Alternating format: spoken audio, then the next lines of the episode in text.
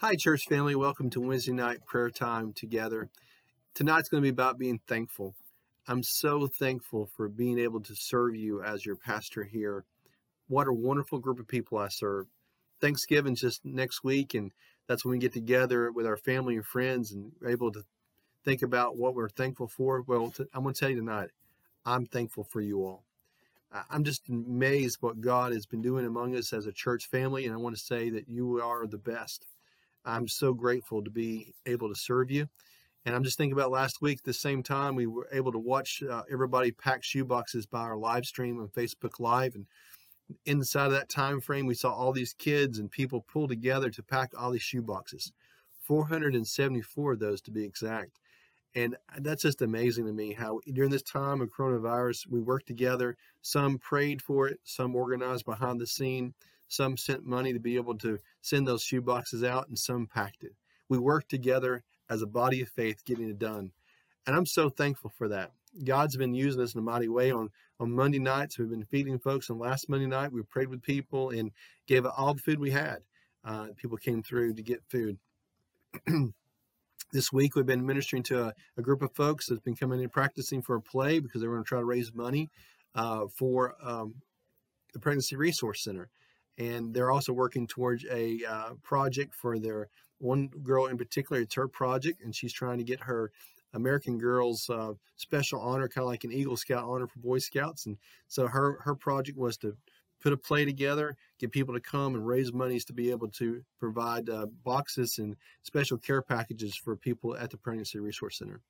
And so we've been able to provide that opportunity for our church to be a resource to them. And then I think about tonight, we got a crew in here preparing food for everybody to come in to eat prior to going to Bible studies for our kids ministry and also for adults ministry. Tomorrow we have our prayer tent from 11 to 2, and people will come by every day and get prayed for, and people are serving that prayer tent and taking care of that situation.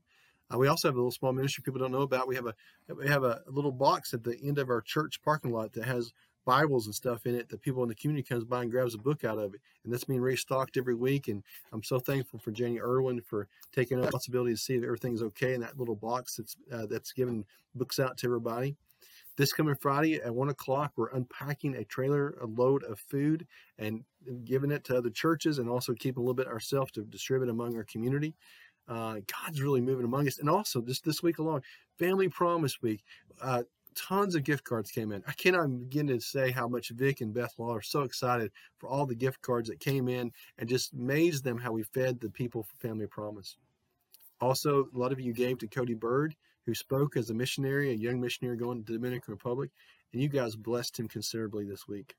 And not not only that, I think about the people that gave towards our project of being able to repair our church building, and over ten thousand dollars plus more came in this week, and so we're about 35,000 ish away from accomplishing getting all the stuff, the repairs done. But uh, I'm excited just how God's people are working together. Some of you are praying. Uh, some of you are, are sending your financial abilities to help the church. Some of you are working in these ministries. But here's the key we're all one body of believers. Some can work, some can pray, some can give, but we all collectively work together for God's kingdom. It's amazing what God's doing. I think that's why He's blessing us. Uh, it's been amazing how this year in 2020, it's been a hard year for a lot of churches, but for our church, God has really seen fit to keep us moving together for the cause of Christ. So I want to tell you, I love you and thank you. I'm thankful for you. There's a passage of scripture that reminds us of this, about how we should be thankful for one another.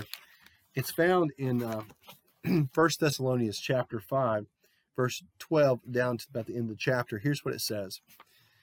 Now we ask you, brothers and sisters, to give recognition to those who labor among you and lead you in the Lord and admonish you, and to regard them very highly in love because of their work. Be at peace among yourself, and we exhort you, brothers and sisters, warn those who are idle, comfort uh, the discouraged, help the weak, be patient with everyone. See to it that no one repays evil for evil to anyone, but always pursue what is good for one another and for all. Rejoice always. Pray constantly. Give thanks in everything, for this is God's will for you in Christ Jesus. I love that passage of Scripture.